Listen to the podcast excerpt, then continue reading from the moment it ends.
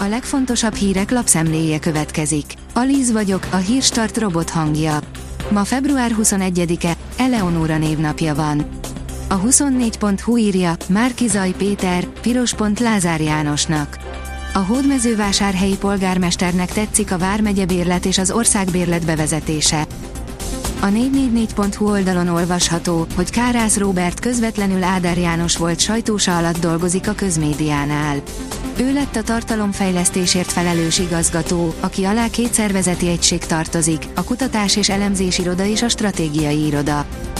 A G7 írja, Oroszország eldobta a gázfegyvert. Egy évig játszottak a gáz árával az oroszok, most arra azonban annyira keveset szállítanak Európába, hogy esélyük sincs érdemben felhajtani az árakat. Nagybandó András, ha megakadunk ott, hogy Orbáni humor, akkor én világgá futok. Orbán Viktor beszédeiben többször használ humoros fordulatokat, így volt ez a mostani évértékelőjében is. Nagybandó András író, humorista a Spirit FM Aktuál című műsorában úgy vélekedett, a humor nem arról szól, ki kivel van, hanem arról, hogy udvari bolond valaki, és bírálja a királyt, áll a Spirit FM cikkében. Kemény üzenet. Elvesszük a németek álmát, hogy saját autójuk és otthonuk legyen, mondta Katja Diel klímaaktivista Greta Thunberg nevével fémjelezett Fridays for Future Lübecki gyűlésén tartott beszédében. A hamburgi radikális zöld aktivista küldetése saját bevallása szerint a közlekedési rendszer átformálása, írja a Hír TV.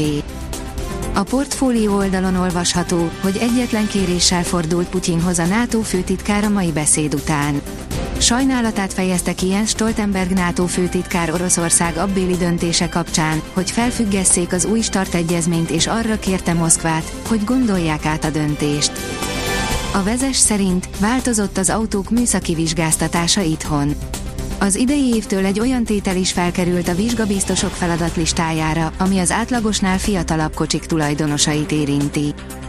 A növekedés oldalon olvasható, hogy ellentmondásos hírek Moszkvából Oroszország mégsem adott biztonsági garanciákat Biden kievi látogatásának idejére. Az Egyesült Államok értesítette Oroszországot Joe Biden előkészületben lévő kievi látogatásáról, ám az amerikai elnöknek Moszkva nem adott biztonsági garanciákat jelentette ki Bortnyikov, az orosz szövetségi biztonsági szolgálat igazgatója a SOT Telegram csatornának nyilatkozva. Az F1 világírja, Verstappen elárulta, kiket ültetne a saját F1-es álomcsapatába. Melyik két aktuális Forma 1-es pilótát ültetné saját csapatába Max Verstappen? Erre a kérdésre válaszolt a holland világbajnok. A vg.hu szerint mégsem főnyeremény az erős forint, van, aki már visszasírja a 400-as eurót.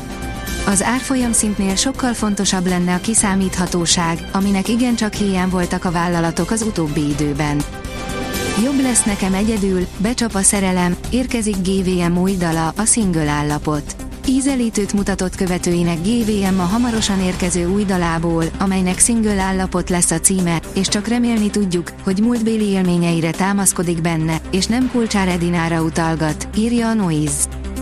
Modric nem érzi meg a lázónak a helyzetet, amibe a Real kényszeríti. A horvát olyan szimpatikusan reagált a jövőjére, hogy azzal óhatatlanul a klubja tűnik fel rossz fényben, áll a magyar nemzet cikkében. Werner elmondta, mi okozta számára a legnagyobb problémát a Chelsea-nél.